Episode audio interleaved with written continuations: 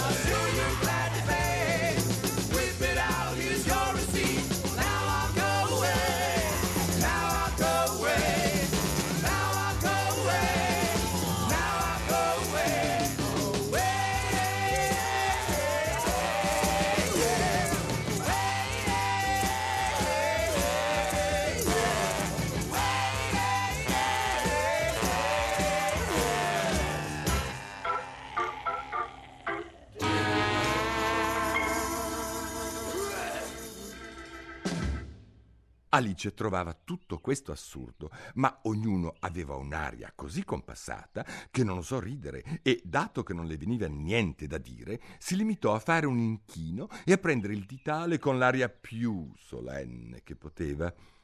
Poi si accinsero allo sgranocchiamento dei fruttini il che fu causa di un certo rumore e di non poca confusione, dato che gli uccelli più grandi protestavano di non averne nemmeno sentito il sapore e quelli piccoli si strozzavano e bisognava dargli delle gran pacche sulle piume. Tuttavia anche questa operazione fu condotta a termine e tutti si disposero di nuovo in cerchio e pregarono il topo di raccontare ancora qualcosa. Se ti ricordi, mi hai promesso di raccontarmi la tua storia, disse Alice e perché ho di tanto i ga e i ca, aggiunse in un soffio, quasi temendo di offenderlo di nuovo. Il mio è un lungo codazzo di miserie, disse il topo sospirando, volgendosi ad Alice. Ah, per essere lungo è lungo davvero, disse Alice abbassando lo sguardo meravigliato sulla coda del topo. Ma cosa c'entrano le miserie? E cominciò ad almanaccarci sopra mentre il topo raccontava. Ecco cosa ne venne fuori. Disse Cagnazzo un topo, visto né prima né dopo, vieni con me in tribunale io ti querelerò. Oh, che bel dì del giudizio voglio levarmi sto sfizio, una giornata ideale, stavo annoiandomi un po'. Rispose il topo al bastardo mister con tutto il riguardo, senza giurati né giudici. Chi voterà la mia sorte? Giurisprudenza è il mio pane, dice quella volpe di un cane. Fidati in quattro e quattro undici e metto un verdetto di morte. Distrattona, disse il topo d'Alice severamente, che ti frulla in testa, eh? Scusami tanto, disse Alice con ogni umiltà. Sei arrivato alla quinta curva, se non sbaglio. Mi prendi in giro? Urlò il topo su tutte le furie. No, davvero, a zig-zag, disse Alice precisina come sempre. Cerca di rigare dritto, disse il topo balzando in piedi e allontanandosi. Mi stai oltraggiando con i tuoi nonsensi. Ma io non intendevo, supplicò la povera Alice. Sai che è una bella coda di paglia? Il topo per tutta risposta emise solo un borbottio. Torna qui, ti prego, a scodinzolare le tue miserie gli gridò dietro Alice e tutti le fecero eco. Sì, dai, per la miseria. Ma il topo si limitò a scuotere la testa e accelerò il passo. Ah, peccato che non sia rimasto, sospirò il lorichetto, non appena fu scomparso del tutto, e una vecchia gambera approfittò per dire a sua figlia Ah, mia cara, che ciò ti sia di lezione a non perdere mai la pazienza. Che ti venga un granchio, ma disse la gamberina con una certa stizza riusciresti a far uscire dai gangheri anche una perla d'ostrica tu. Come vorrei che la nostra Dina fosse qui a... disse Alice alzando la voce, senza rivolgersi a nessuno in particolare. Lei sì che ce lo riporterebbe indietro d'un balzo. E chi è Dina, se non sono indiscreto? disse il lorichetto. Alice rispose tutta eccitata, poiché era sempre pronta a tessere le lodi del suo tesoruccio. Dina è la nostra gatta. Oh, è un vero fenomeno di topicida, non te l'immagini nemmeno. E caspita, dovresti vederla alle prese con gli uccelli, te lo dico io, non fai in tempo a vederne uno che l'ha già divorato. Questo discorso suscitò vivace reazione nell'uditorio. Alcuni uccelli se la batterono di corsa una vecchia gazza, prese a imbacuccarsi con ogni cura, lasciando cadere un meglio rientrare, l'aria notturna non è proprio un toccasana per la mia gola, e una canarina chiamò raccolta i suoi pargoletti, dicendo con una vocina tremula: Ananna, carini della mamma, carosello è finito da un pezzo. Con i più svariati pretesti, a uno a uno tagliarono la corda e in un batter d'occhio Alice si ritrovò da sola. Oh, facevo meglio a non nominare Dina, disse fra sé in tono malinconico. Sembra che qua giù non la digerisca nessuno, eppure sono certa che è la micetta migliore del mondo, mia cara Dina. Chissà se mai più ti rivedrò. E a questo punto Alice scoppiò a piangere di nuovo, perché si sentiva tanto sola e giù di corda. Dopo un po', tuttavia, udì di nuovo un trepestio in lontananza e alzò gli occhi eccitata, quasi sperando che il topo avesse cambiato idea e stesse tornando indietro per finire la sua storia. I want to tell you a story about a little man, if I can. A gnome named Grimble Grumble, and little gnomes stay in their homes, eating, sleeping, drinking their wine. He wore a scarlet tunic, a blue-green hood it looked quite good. He had a big adventure amidst the grass, fresh air at last, whining, dining,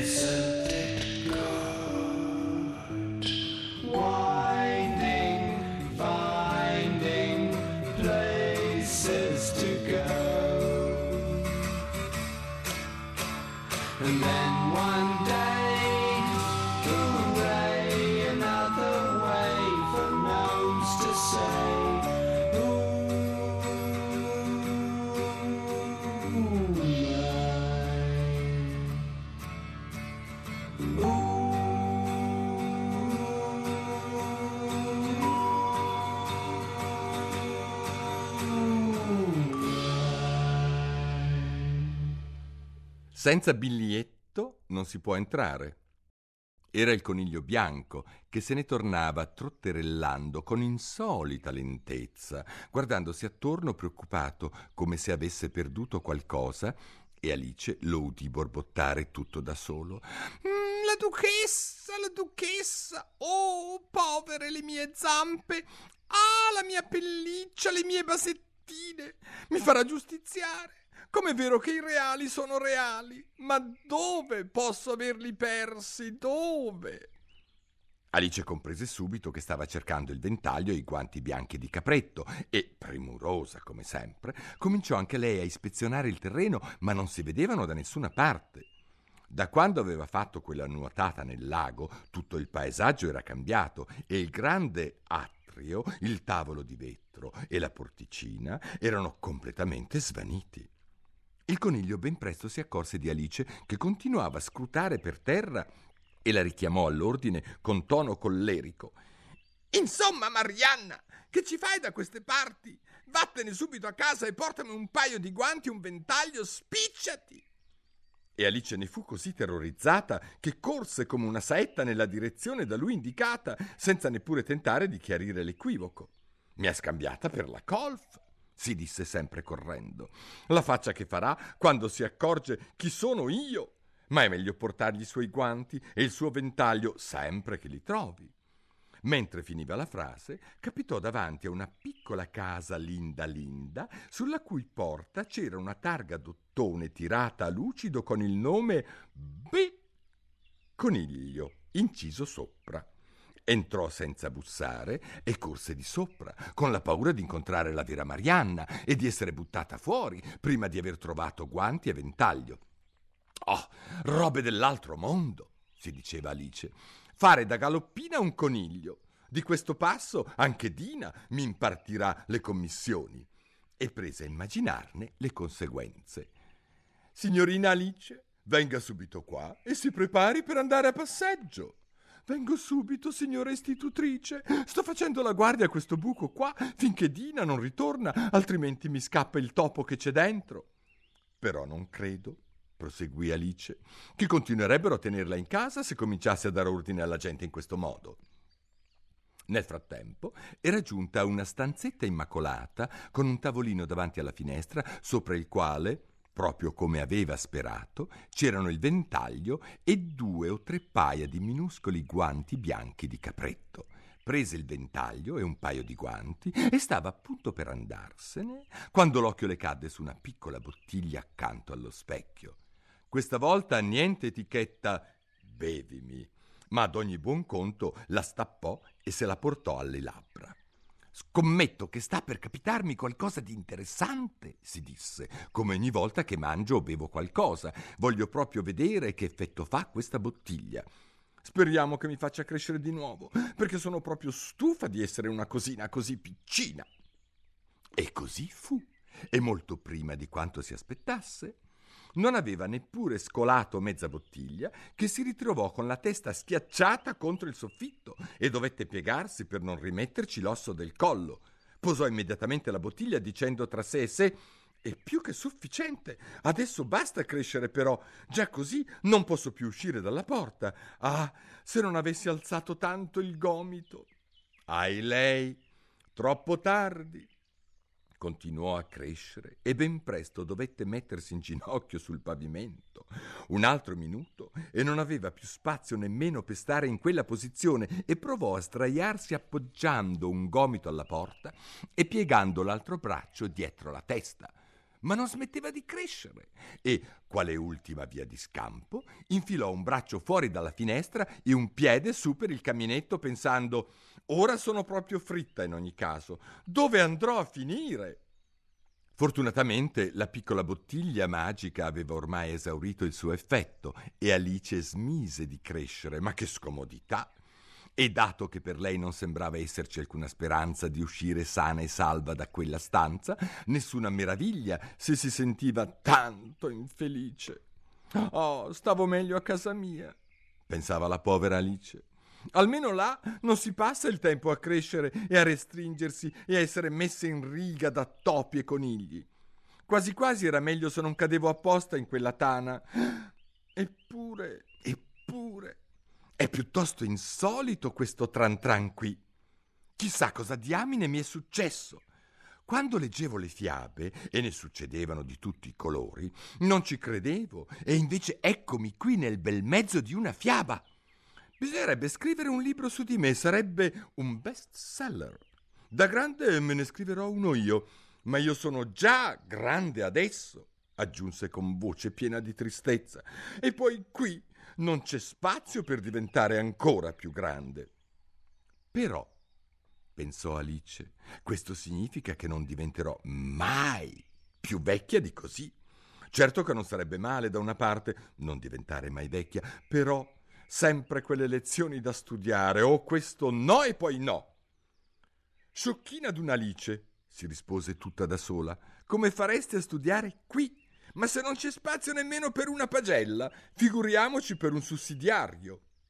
E andava avanti così, considerando prima ogni medaglia e poi il suo rovescio, e diede vita a una conversazione piuttosto animata.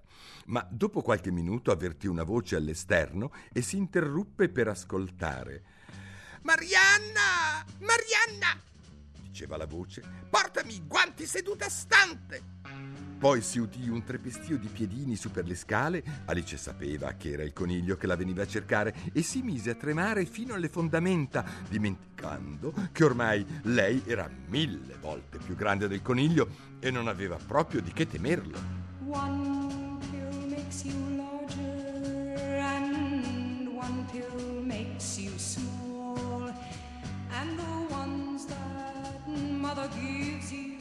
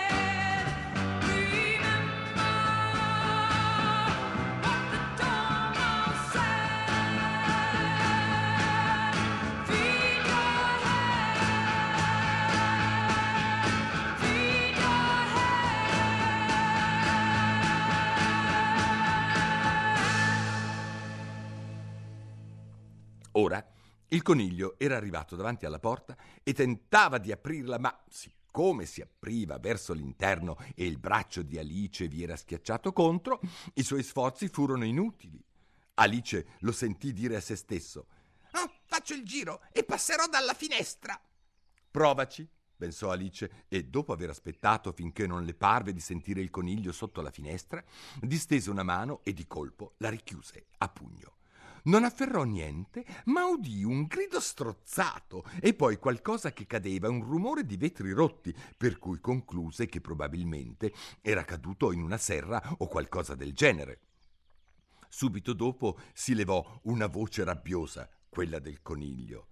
Nane, Nane, dove sei? E quindi una voce mai udita prima. Ma qui sono, a sterrare i pomi, vostro odore ti cadesse una patata in testa, frescone, disse il coniglio ancora più furioso. Datti una mossa e tirami fuori di qui. Altro rumore di vetri rotti.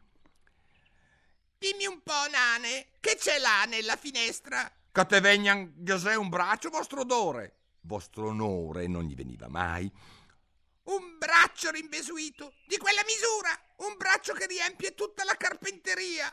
Catevegna, vostro odore, ma sempre un braccio e il sé. Beh, lì ci sta come i cavoli a merenda. Va a portarlo via. Dopodiché ci fu un lungo silenzio e Alice riusciva solo a sentire dei brontolii ogni tanto tipo Ma neanca, ma neanca, ma neanca per sogno vostro odore. E Fa quel che ti dico, fifone! E alla fine lei distese di nuovo la mano e serrò ancora il pugno. Stavolta gli strilli furono due, più il solito rumore di vetri rotti. Ma quante serre che hanno qui, pensò Alice. Chissà che stanno facendo adesso. Quanto a tirarmi fuori dalla finestra, magari ce la facessero. Non mi va di stare qui un minuto di più. Per un po' rimase in ascolto senza udire nient'altro, poi finalmente le giunse un cigolio di piccole ruote di carro e il brusio di parecchie voci che parlavano tutte assieme. Dov'è l'altra scala? Boh, io dovevo portarne una sola. È Biglietto che ha l'altra. Billy, portala qui, cretino. Qua, portatela in quest'angolo. No, prima legale assieme, ma se non arrivano neanche a metà. Oh, basta, ne avanzano, non fare il difficile. Qua, Biglietto. Tieni bene questa corda, ma il tetto reggerà. State attenti, c'è una tegola che traballa. Oh, sta cadendo, attenti alla testa. Forte schianto. Chi è stato? Biglietto, chi altri? Chi scende giù dal camino? No, eh, io no, vacci tu, stai fresco. Tocca a Biglietto andarci. Billy, il padrone ha detto che devi andare giù per la cappa del camino. Oh, allora tocca a Biglietto imbucarsi nella cappa del camino, disse Alice tra sé. Sì, sembra proprio che scaricano tutto sulle spalle di Biglietto. Non vorrei essere al suo posto neanche per sogno. Questo caminetto è stretto per un coriandolo, figuriamoci per un biglietto. Riesco appena a tirare un calcio. Ritirò il piede più in giù che poté e aspettò finché non sentì un animaletto non riuscì a capire di che specie fosse, che strisciava e raspava nella cappa proprio a un tiro d'alluce e dicendosi questo è Biglietto, sferrò un bel calcio e restò in attesa delle conseguenze.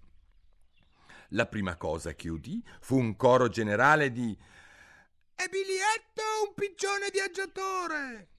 Poi la voce del coniglio Prendetelo al volo, ehi, voi laggiù vicino alla siepe! Quindi silenzio e poi una confusione di voci. Tienigli giù la testa! Un goccino di grappa! Così lo strofoghi! Com'è andata, compare? Che ti è successo? Raccontaci, raccontaci! Alla fine si udì una vocina debole e stridula. È biglietto, pensò Alice. Oh, per quello che mi ricordo! Basta, grazie, sto già meglio. Cosa vi racconto cosa? Che mi sembra di avere le farfalle nel cervello? Tutto quel che so è che a un tratto mi è piombato il mondo addosso e tracchete, mi sono trovato in orbita. Atterraggio perfetto! Lo consolarono gli altri. Dobbiamo dar fuoco alla casa! Disse il coniglio al che Alice si mise a gridare più che poté. Se lo fate, mando Dina a fare i conti con voi! Cadde un silenzio mortale e Alice pensò Chissà cosa stanno macchinando. Se avessero un po' di cervello cercherebbero di scoperchiare il tetto. Dopo un paio di minuti il bailamme ricominciò e Alice udì il coniglio che diceva Tanto per cominciare, una bella carriola piena. Una carriola piena di che? pensò Alice. Ma la risposta giunse quasi subito, sotto forma di una gragnuola di sassolini che si abbatté parte contro la finestra e parte sulla sua faccia. Adesso mi sentono, si disse, e si mise a gridare Se fossi in voi, non lo farei la seconda volta. Il che produsse un altro silenzio di tomba. Alice notò con un certo stupore che i ciottoli, non appena toccato il pavimento, si trasformavano in pasticcini ed ebbe un lampo di genio. Se ne mangio uno, pensò, qualcosa deve cambiare nella mia statura e siccome non è possibile crescere più di così, deve farmi diventare più piccola, no? Così inghiottì un pasticcino.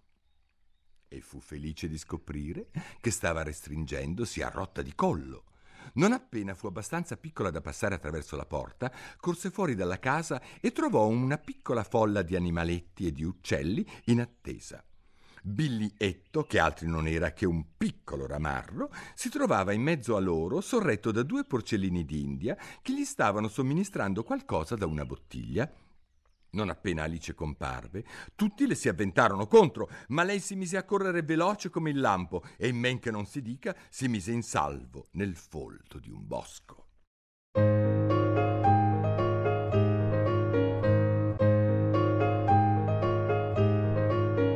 Aldo Busi ha letto la propria traduzione di Alice nel Paese delle Meraviglie di Lewis Carroll, edizioni Feltrinelli.